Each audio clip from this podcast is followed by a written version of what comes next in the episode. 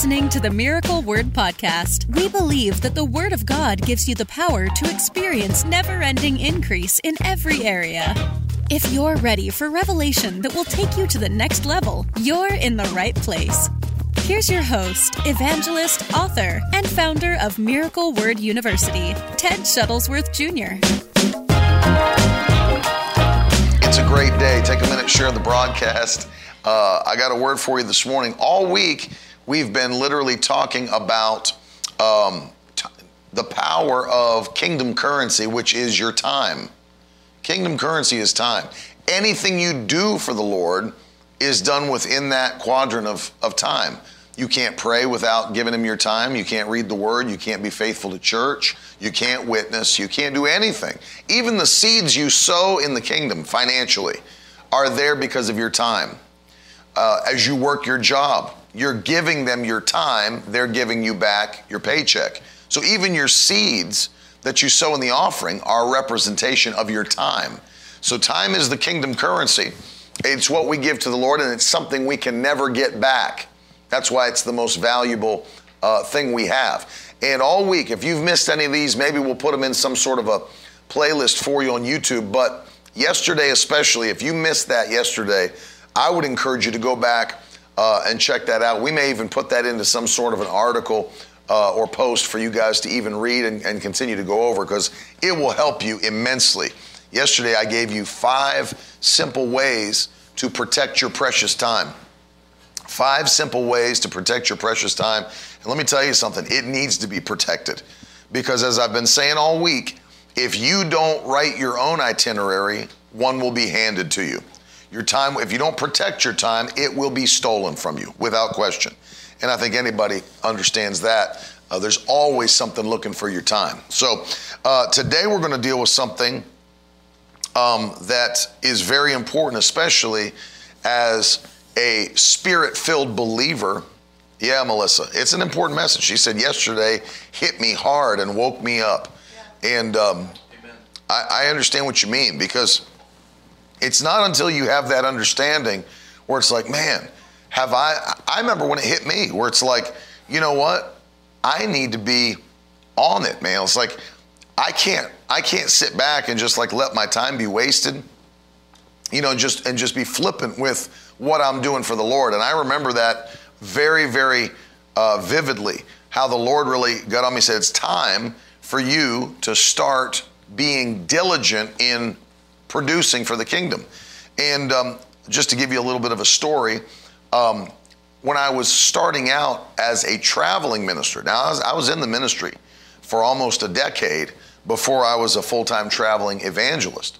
I was on staff as an associate with my uncle, Pastor Terry Shuttlesworth, at Dominion Christian Center in Virginia Beach, and uh, learned so much there. Had so much impartation, learned so many lessons uh, that have served me so extremely well as I've been traveling. But when I started traveling, of course, when I worked there, I was working.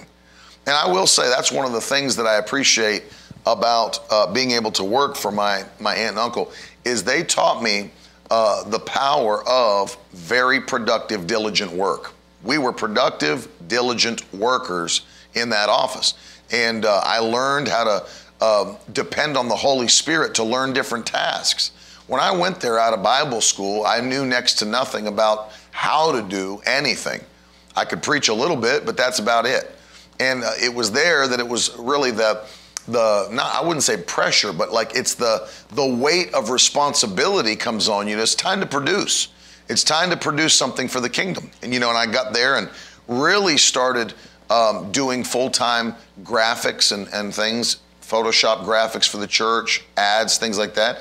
Learn that doing uh, audio editing, video editing, and all, working with people, and all of these awesome things that I had to produce and had to be working and make sure projects were out the door and things were done. And I learned how to not just be a kind of a sit around, you know, it, it was it was after that. Let me tell you, here's when I got this revelation. After that, when I was like, because you know, I was the youth pastor at the church, but that was like, you know, as far as time spent working it was one of the least um, things that took the least amount of time out of my schedule. And I thought to myself, after that, I was like, why would a pastor ever hire a full time youth pastor for 40 hours a week with benefits. It's like, what are you doing for 40 hours a week? Because I was a youth pastor and pastoring and hand making, custom making all of our, I mean, I taught with full interactive um, slides and graphics flying around, and I was getting that message into those kids. And um, everything, you know, we, we do events, we do evangelistic events but it didn't take me 40 hours a week to make all that happen. I was doing all kinds of other stuff. And I thought to myself, at that moment, I recognized how much time is wasted, especially in church offices. How much time is wasted? How many youth pastors across America today have come into work and from 9 a.m. to probably 11:30 are just scrolling ESPN.com or checking fantasy football or whatever else they're doing? and, and it, it shows you that you've got more time than you think you do to be productive. And so I don't really believe there's many people that are just all out producing.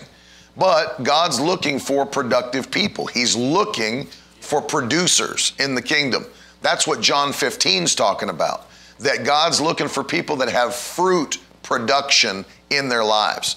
And that the husbandman, who is God the Father, is constantly inspecting the branches that are connected to the true vine. And if they're not producing fruit, they're cut off, the Bible says. Now we know that means uh, fruit of righteousness or works of righteousness. But understand if you if you read the parable of the talents, the master was looking at what they produced. And the one who didn't, the one who just maintained, the one who just put life on cruise control was referred to as wicked. And so God's looking for producers. There's no question about that. Well, to be one, you have to properly utilize your time. There's no question about it. That's why, even in the secular world, even in the business world, there's a whole section of books in the bookstore on time management and productivity. Time management and productivity, because even they understand that you're not going to get anything done, even in the secular world, if your time is not uh, properly managed. That's why there's bestsellers like uh, The One Minute Manager or Who Moved My Cheese. Because people understand, even in the secular world, that if you're not faithful to steward your time, you're not going to do anything. You're not going to accomplish anything. So, how much more? Now, think about this. The Bible says for us, I read it the other day when I was on with Pastor Brian in Colossians chapter 2 everything we do as we work Hear me. Everything we do as we work must be done as unto the Lord. You know, people say, well, I don't really like my boss and he doesn't appreciate me because I'm not a Christian. I'm just not going to do that great of a job for him until we get a new boss or manager on the team. You're not working for your boss. You're working for Jesus Christ. Well, I work a secular job. You're working for Jesus Christ. If you're a Christian, you work for Jesus. And everything you do must be done as though you were doing it directly for Jesus. That's what Colossians is teaching there. Colossians chapter 2. Uh, I believe it's verse 13. Am I right about that, Pastor Brian? Oh, 323. Thank you. See, that's why I keep him here. He's, he'll, he's, he'll fact check me. He'll put me right back to Bible school. Uh, Colossians 3.23. Whatever you do, work heartily as for the Lord and not for men. You see that? Work heartily as for the Lord, whatever you do. So we're working for the Lord. Doesn't matter what we do. You could be a computer programmer and you write code like you're writing it for Jesus. Amen. You could be a, a, garbage man. You pick up garbage bags like you're doing it for Jesus. I mean, whatever you do, you do it for Jesus. There's my friend Gary McLeod. Love you, buddy. And so I'm in Ephesians 5 today because today's topic we're talking about, and I'm staying on this for the week because the Lord wants us to get this message that our time is valuable. It's important. It's important and it doesn't need to be wasted. Now, I'm not saying that there can't be times in your life where you know you don't have downtime things that you do because rest and relaxation are also important elements of your schedule. Don't work till you burn out. God wants to have long, strong workers, which includes, and that's this is scriptural, by the way, uh, your rest time. In fact, I'll give you a quick one the Lord showed me. The disciples came back and told the Lord all that they'd been accomplishing. Oh, the demons are all, and then miracle signs, wonders, gospel preach, souls saved. And Jesus said, doesn't even respond to their work. And he says, Now come away to a solitary place and rest. For there's been so much coming and going that we've not even had a chance to eat. Jesus didn't respond to their work. He looked at his workers and said, Now it's time to rest. That shows you Jesus understands the power of rest. God doesn't even need rest and modeled rest for you. On the seventh day, he rested. Think about that. God doesn't need rest. I mean, think about it. He doesn't need rest. He was modeling it for you. That's what the Sabbath was. It was a day of rest. And so he modeled that for you and for me. Rest is important. So I'm not saying there shouldn't be times when you have downtime. There should. But if all of your time is downtime, there's a problem. There's a problem. And so the, the story I started was after I left uh, being on staff at the church because I felt the call to start traveling and preaching. Uh, one of the things I learned is um, if I didn't have meetings scheduled, I was just home at my house. You know, when you're starting a ministry, when you're in the beginning, we didn't have all the things going we have now. You know what I mean? We weren't doing all the things with the ministry that we're doing now in 2021. And so when I'd come home from a meeting, it was like, well, I'm done until the next meeting starts, you know. And I had to learn, and also by conviction of the Holy Spirit, I had to learn don't just come home after two weeks of meetings and you got three weeks until your next meeting and say, well, you know what? I got three weeks off, like it's three weeks of vacation until my next revival meetings. And I had to teach myself, no, that's not that's not the Bible way. That's not what you're supposed to be doing. You come home and continue to work diligently until your next meeting that you travel. Now, now it's not, you know, at this point it's like uh, let me tell you, at this point it's like uh, we're, we're looking for opportunities where we can put some rest in there because we go nonstop and we go hard. We run very hard. Uh, but back then, you know, there wasn't a lot to do. And I had to understand that just to keep myself in the mindset that I would begin to do things, and the Lord began to show me, He said, start doing things, start producing things that will bless the body of Christ, that will bring people into the kingdom, uh, that will get the Word of God out uh, so that you're not sitting around idle for two weeks at a time, three weeks at a time. And it was then, if you'll remember, some of you that knew me this long, it was then that I just, you know what, went and bought myself a camera and some lights, sat down, started recording all these videos that have now gone around the world. And I've had so many people contact say, we play these in our church, we play these in our youth group, we play these for our students at school in Christian schools. And I started recording all these five and six minute videos, topical videos from things on the Word of God. Well, it took time to film all that. It took time to edit all that. It took time to put all those graphics together. And then the Lord said, add on top of that, start doing a podcast. And back then we were only podcasting once a week. And so the Lord said, get on that, study, get a word, and preach even if you're not preaching, and speak and teach. And so we were filming the videos and we were podcasting so that it would ensure that I wouldn't just ever be able to come home and say, well, I'm done until the next day. No, work for the kingdom, whatever that might be, whatever it is. Then he started having me write books. And so I'd come home, I'd be writing. And about 2014, I started to write, first book ever. I wrote two books and threw them in the trash because I, I didn't understand what I was doing. And so I, then what did I do? Seek out wisdom, seek out guidance, seek out uh, people that could teach me a better way. And, um, and so understand, I started going after it, and I was now teaching, podcasting, and now I was doing videos, now I was writing books. And the Lord showed me that you don't have to be standing behind a pulpit to do what I'm calling you to do. And so, what did it do? It taught me to make the most of my time. Put it in the comments make the most of your time. So then I started setting goals, and even with the writing, and I felt the Lord speaking to me to do more writing. Before I'm 40 years old, I'll have written 10 books or more. And before, my, before I'm done, I'll have written over 100 books if Jesus tarries. I'm on track to write over 100 books. And I'm going to keep on pressing, maybe more than that, if the Lord gives me the grace to do it. And but you know what it takes? Time management. It takes the ability to make the most, as the Bible says, of your time. So,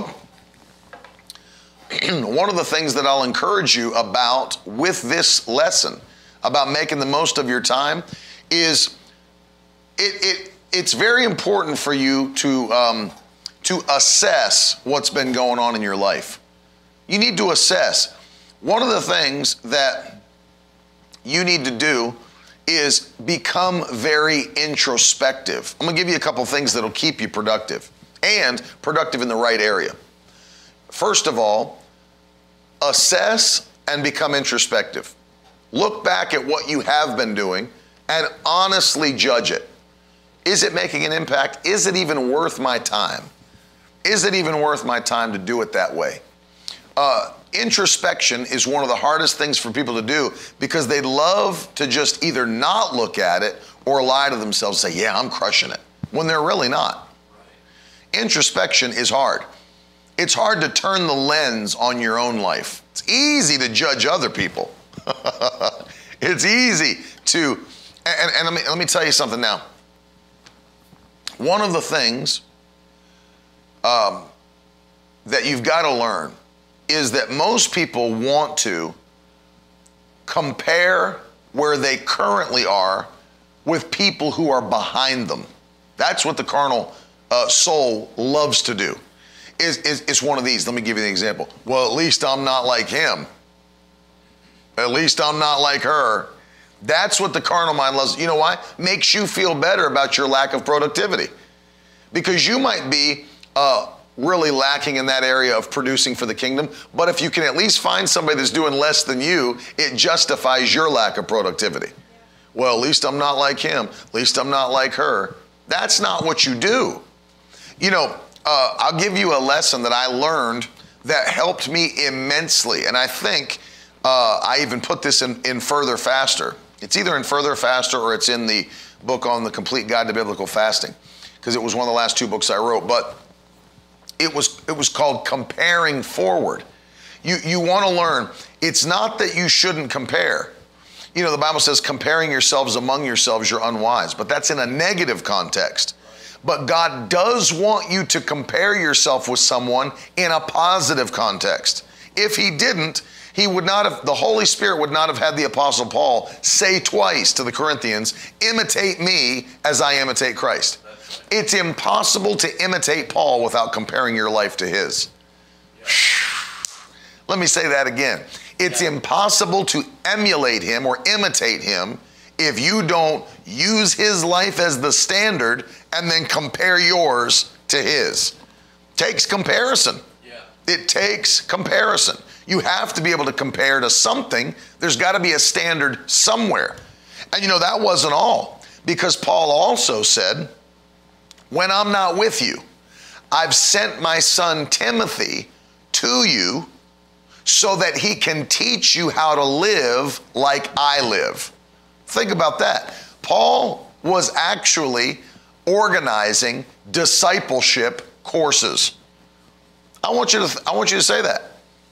Paul was organizing discipleship courses. He sent, he couldn't be there, so what did he do? Sent Timothy to teach how to live like I live.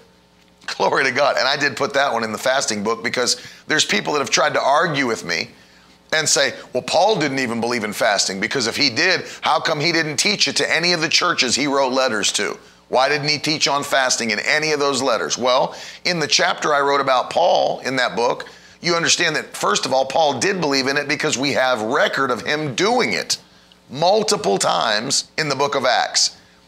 Acts 19 and beyond, Paul is pictured and mentioned fasting and praying. But then when he said, and this is something the Holy Spirit showed me because I'd never seen it, when he said, I've sent Timothy to teach you to live like I live, that would have included fasting and prayer. And when he said, imitate me as I imitate Christ, that would have included fasting and prayer because it's what he was doing with his life. And so Paul was saying, thank you, Scott. Paul was saying, um, compare your life to my life and then do what I'm doing because what I'm doing is pleasing to the Lord. And so if there's no standard, there's no comparison. And so the key, I learned this always find people who are doing what you want to do or are called to do that are doing it at a much higher level than you are and imitate them. Go after what they're doing in principle. I'm not, I'm not, saying you have to imitate their personality and you have to sound like them and all. I'm not talking about that. There's nothing funnier.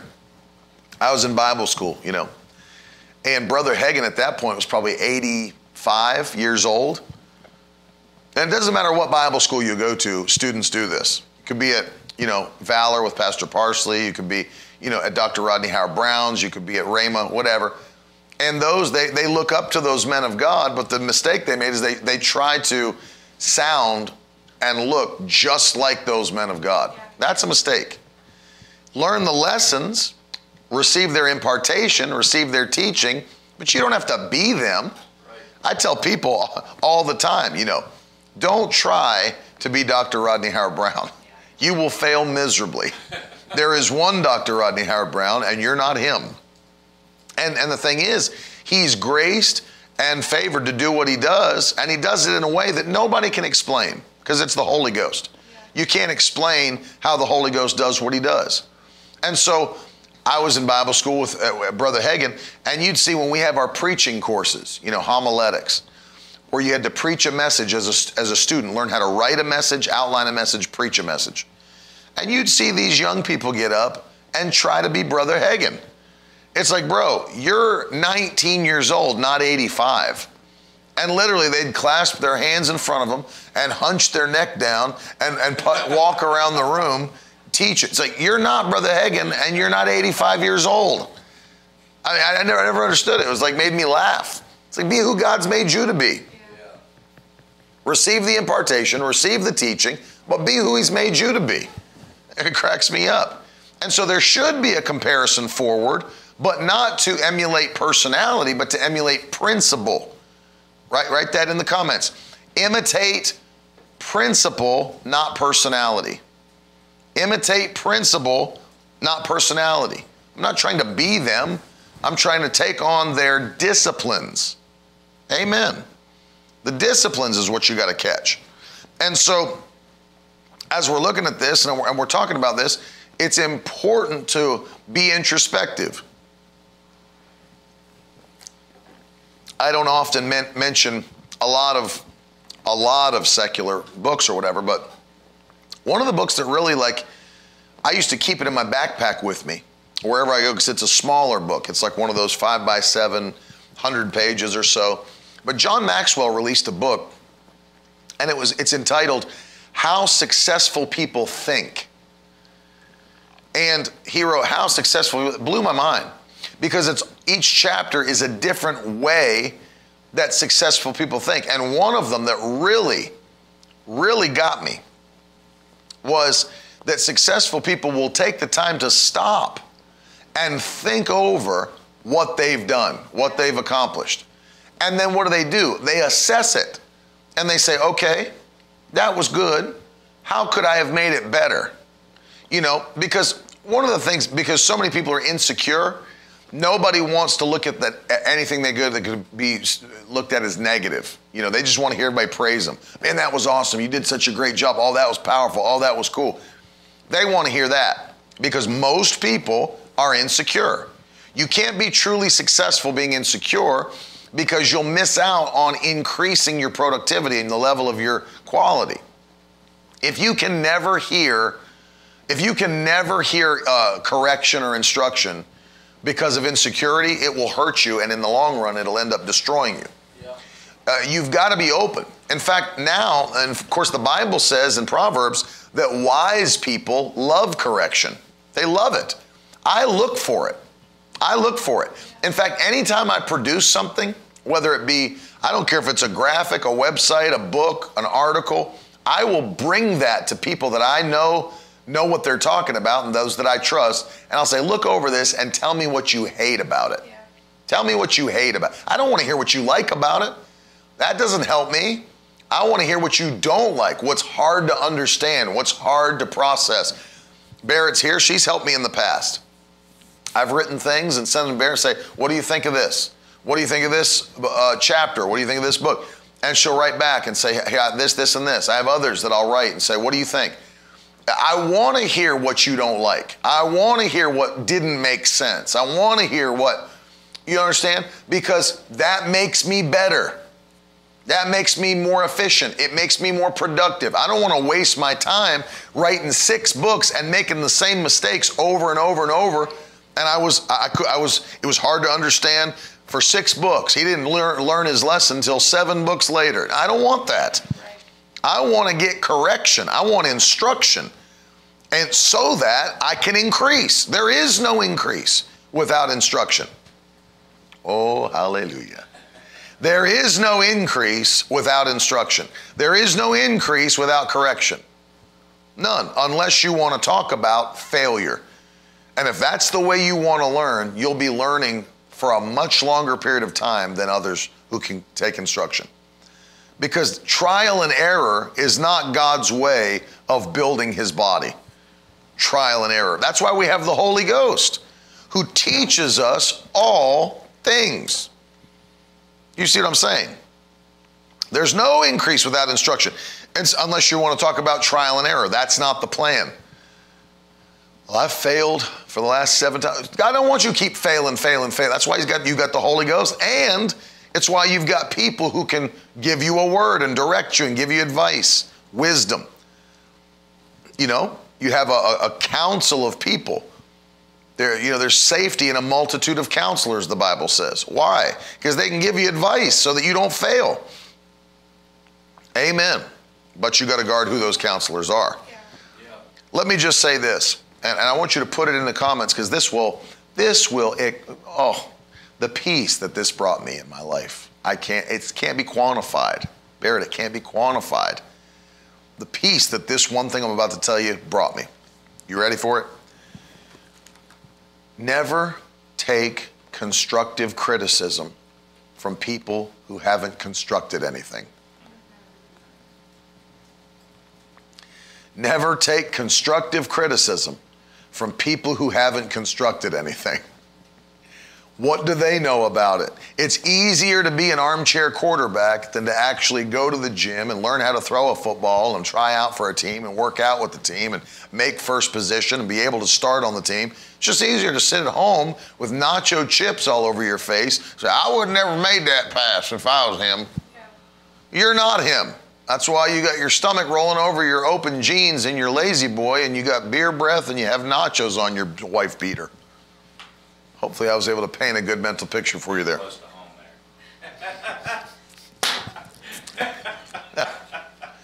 Easier to be an armchair quarterback. Don't take constructive criticism from people that have never constructed anything. That's why. It's like if somebody comes up to me and starts trying to, what did you see?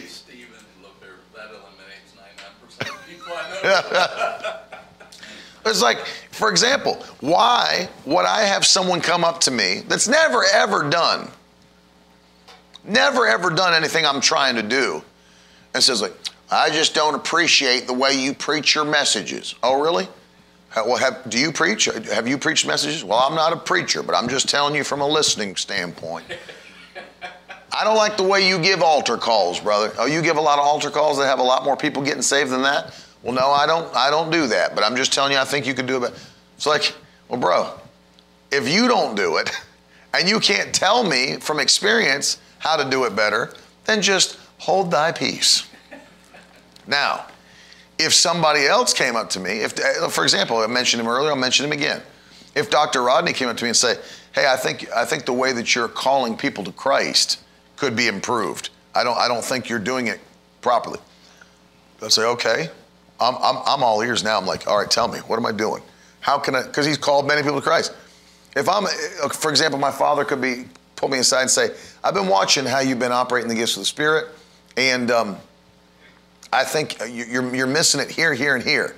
You need to be. This is what you need to be doing. This is how you need to be preparing.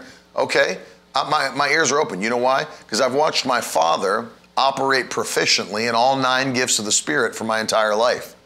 So I, have watched him be very proficient at it. So obviously, I'm going to listen to what he has to say.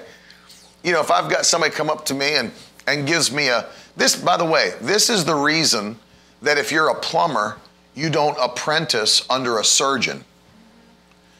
There ain't no plumbers walking into hospitals like sitting in the like literally sitting in that. You know they have those theaters where you can watch the, oper, the, the operation being done, and other surgeons and the doctors will watch the operation. You, there ain't no plumber saying like, "Don't pick that one. Get that other tool down there. That's the one you want." They would look at it as throw him out of the theater. What is this plumber giving me instruction on how to do a surgery? He's never done one in his life. Didn't even go to medical school. See what I mean? And this happens in the body of Christ, and people get all bent out of shape because they got a piece of instructions. Now they feel like they're wondering if they were even called to do what they were called to do. That person who hated on you, they've never done it once.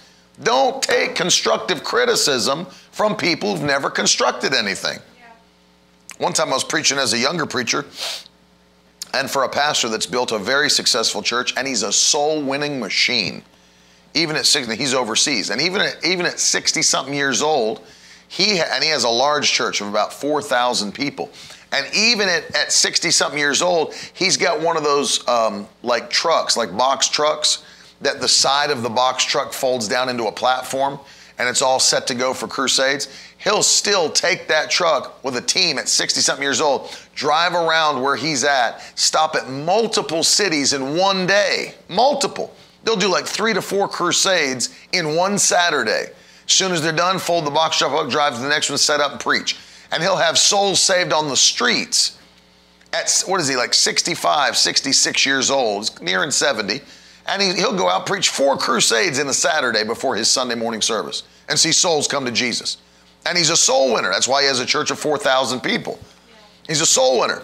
And I was with him, and I'm not, I'm not stupid. I can tell you that. One thing I'm not is stupid. Might be dumb, I'm not stupid. And and uh, we, I was having revival at his church. We were having powerful meetings. And, uh, but we went to lunch and I said, well, what would you, I said, anything you see, you know, I'm not, I'm open to criticism, especially from men that are doing it. See, I'm, notice now, I'm asking. Most of the people that their advice is worth something, they don't just give it out. That's big. I'm gonna say that again. The people whose advice is usually not worth much are the ones giving it out to everybody for free all the time. Running around just giving it to everybody. Right. Giving it to everybody. Giving it. It's a sign that your opinion's not worth much if it's always going out unsolicited. Yeah. The people who have true wisdom, they understand giving their opinion out like that to people is really not going to help that much, especially if it's unsolicited, because they know people do what they want to do. People do what they want to do. That's why I know pastors that are very effective that don't even counsel people anymore. It's because, like, I'm sick of 20 years of counseling people, and then you go do the exact opposite thing I, I advised you to do. And then you're ticked off at me because it didn't work out. Why don't you just go do your own thing to start with and save me three hours of counseling? How about get the word from the pulpit, be hear from the Holy Ghost, and then yield to His Spirit? That's actually the most effective way of making it happen. I didn't, I didn't see a whole lot of places where the apostles were counseling people in the assembly. Hear from the Holy Ghost, hear the preaching under the unction of the Spirit, be led by the Spirit, and then go do what the Lord, Lord's telling you to do. It's, not, it's all right to have advice, but I don't need a three hour counseling session. Don't need it. But people that have wisdom, they're not just throwing it at everybody. You got to pursue it. And I was pursuing it. And I said, hey, you've watched me minister now for the last four nights or whatever anything that you, and I had to pull it out of him. I had to really pull it out of him. And he finally said, Well, he said, I will tell you this, Brother Ted, and you've been doing great. He said, But when you give the altar call for salvation, he said, make it extremely uh, plain that they're they are sinners. They're living in sin. He, this is how he broke it down to me.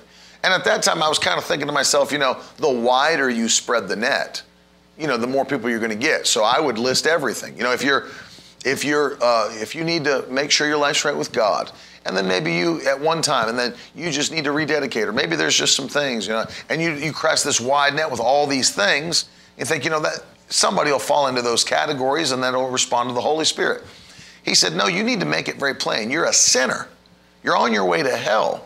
Your life's not right. You're going to, you know, and he became very, he said, seriously, I'm not kidding. He said, you, he said, listen to me. I know this for a fact. He said, There are people who are coming in from all over the place that are just waiting for that moment of the service where their sin is called out so that they can respond to the Lord.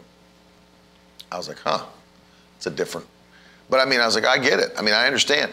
So that night, and we've been having good altar calls. It's not like we haven't no one come to the altar. We've been having the altar, people coming down and getting saved, a bunch of people. But I said, I'm going to take his advice because he knows what he's talking about. That night, I went hard on it. I said, You're, a, you're in sin. You're on your way to hell. You're not right before God. And I just hammered that. I said, Forget the rest. I'm hammering this, what he told me. Can I tell you, the altar was jammed, jammed with people getting out of their seat. Now, see, the human mind would think the more vicious you make it, people say, well, I'm not going to identify as that person. I ain't coming down for that. You know, I've just got a couple things I need to get right. But I'm telling you that by the Holy Ghost, when I did what he told me to do, and he'd been doing it for 50 years about, and, and did what he told me, the people flooded out of their seats and came to that altar to give their heart to Jesus Christ. Now, what happened there made me much more effective in the kingdom, much more productive in the kingdom. But I had to throw pride out the window. You've got to be humble, meek, and you've got to look for wisdom. You pursue wisdom. Pursue wisdom. If you want to be productive, pursue wisdom. And wise people love wisdom and correction. They love it. It's the fool, the Bible says, that hates wisdom and correction. Fools hate it. Wise people love it. Now I'm in Ephesians chapter 5, and I want to show you this now. Verse 15, and I'll read down through. It says, Look carefully then how you walk. Introspection. That's introspection. Look carefully then how you walk, not as unwise, but wise. That means you can walk like an unwise person walks, or you can walk like a wise person walks. Now, here's the part I want you to get making the best use of the time. That's verse 16. Because the days are evil. Making the best use of the time. Because the days are evil. And so understand we're coming close to the return of Jesus. The days are evil. The world will get more and more evil before the coming of the Lord, but for the Christian, it'll get better and better. But that does mean, as time's running out, that we've got to make the best use of every opportunity in these evil days. Make, make the most of your time, make the most of your opportunities. Well, that means that you are preparing yourselves and are prepared to when an opportunity arises, boom, I'm already prepared. I've put myself in position to make the most of this opportunity. Don't have somebody come to you at work and say, "So you go to church? You know, I've been thinking that I really need to get. What can you tell me more about salvation?" He said, "Well, you know, let me get back with you next week. I got to go home and study it, make sure I have everything together." Be ready. Be ready to make the most of every opportunity in these evil days. Why? The days are getting shorter. Look, therefore, don't be foolish, but understand what the will of the Lord is. So, right there, according to Paul, you can, as a human, understand the will of the Lord. You can know God's will. You can know what He wants done. You can know what He wants done in your life. You can know your purpose and your calling, and you can know your anointing. Know, know the will of the Lord. Verse 18, and do not get drunk with wine, for that's debauchery, but be filled with the Spirit. Hallelujah be filled with the Spirit. So, one of the ways um, Stephen's asking a question there. He said, Just read day three of your book, Praise Laugh Repeat, the chapter called Eat This, Not That. I'm wondering if I have almost no sources of wise scriptural criticism from people who have not accomplished anything. Does that mean the Bible is my main source of chastisement? Uh, no, because then you also, especially in 2021, Stephen, you have resources like the one you're on right now. There's online resources. You can watch people's uh, messages on YouTube. You can watch, there's all kinds of people that you can read their books and, and listen to what they've taught and be in their services digitally. And you can receive that kind of teaching, even if you're not in the building on a Sunday morning, there's all kinds of resources for you to pull from and receive impartation from, even on a daily basis. So I would say to seek those things out and pursue impartation, and that'll help you.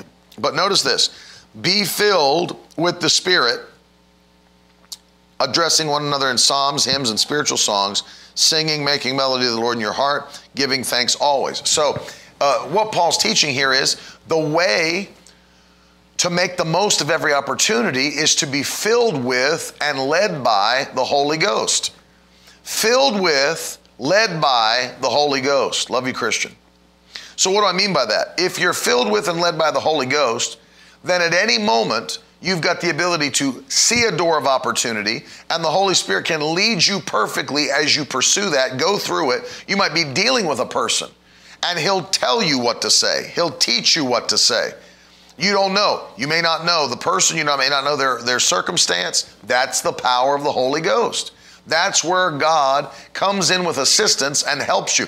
Paul said to, um, to the uh, Corinthian church, he said, Doors of opportunity have opened unto me. See, he, he had planned on being with them, but I believe he was writing from Ephesus.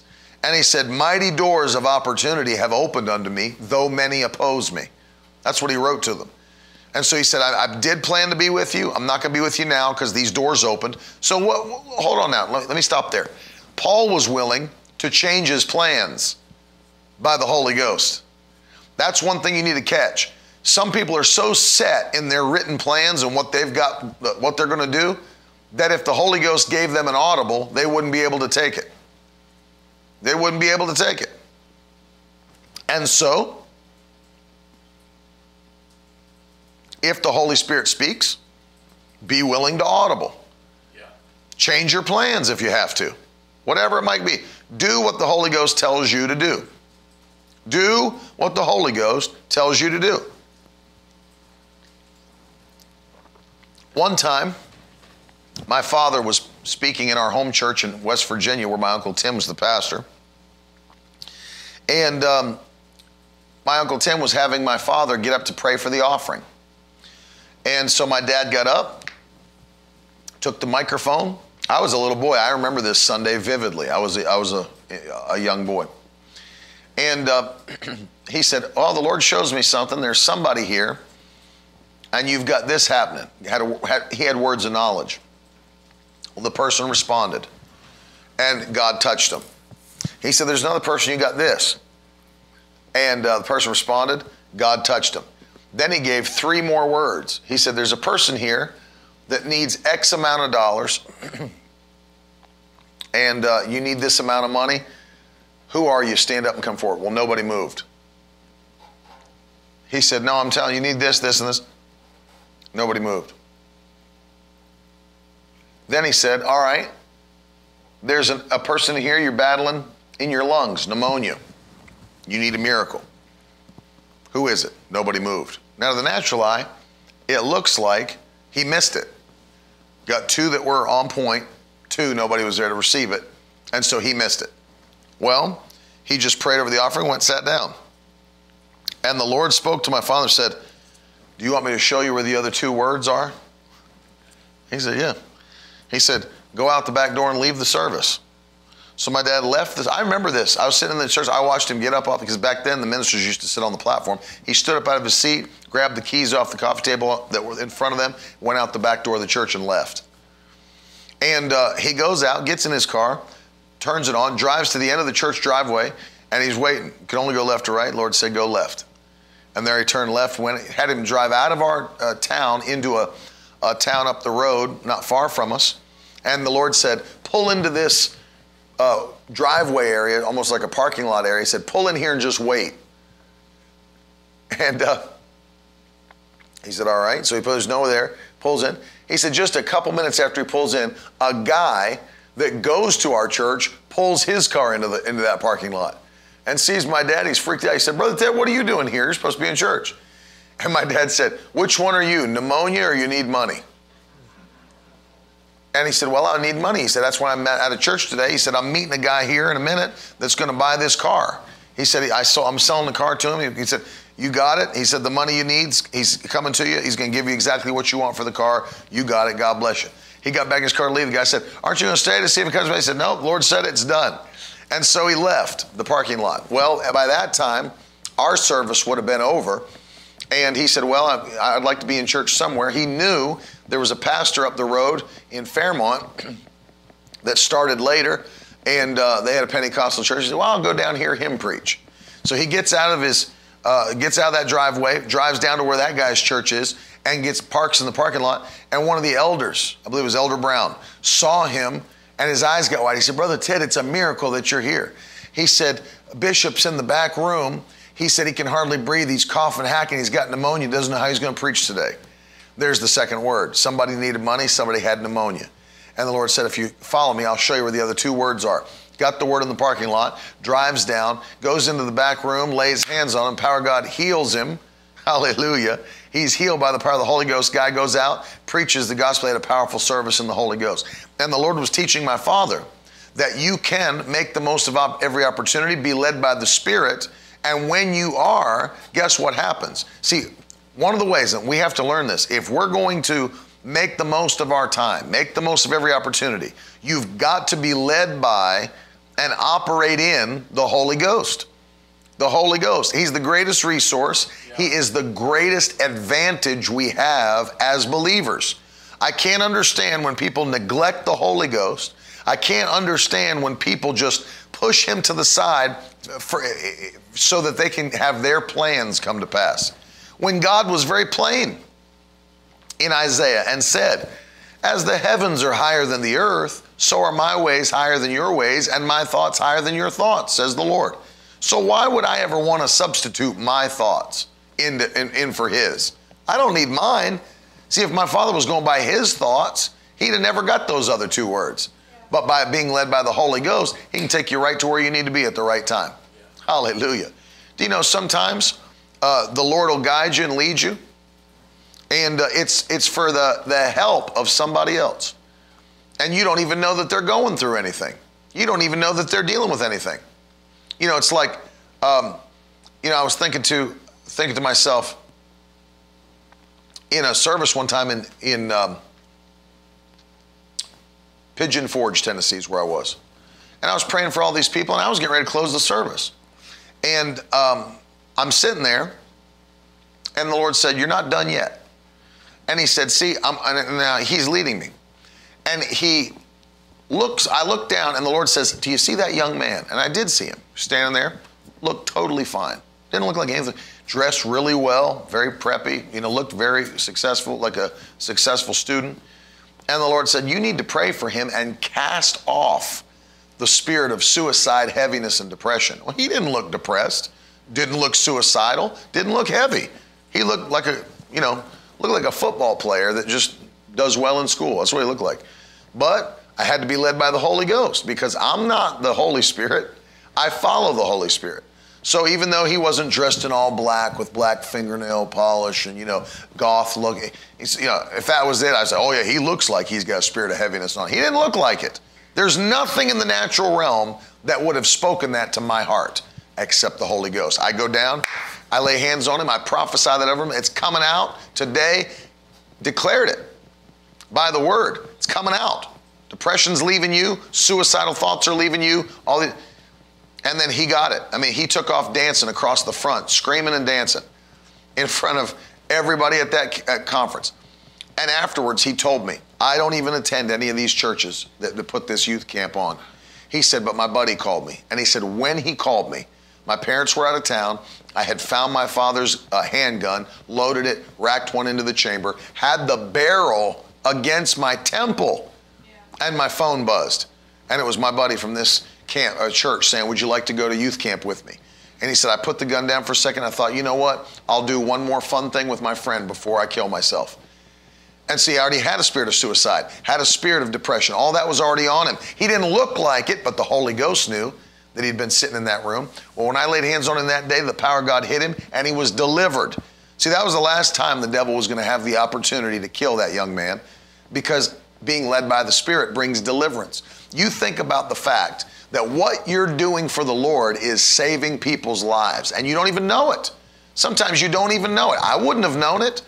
I would not have known it. See, that's why you can't go by what you see in the natural. You got to be led by the Spirit. You've got to be led by the Spirit. And one of the ways, according to Paul, and the, the most powerful way to make the most of every opportunity in these evil days is to be led by the Holy Ghost. We act like the Holy Ghost isn't that important, like he's some side dish to the entree of salvation. Well, you know, it's good to be, you know, have the Holy Ghost, but what we really need is Jesus. No, even Jesus said, You don't just need me, you need the Holy Ghost. Do you realize that? Jesus said that.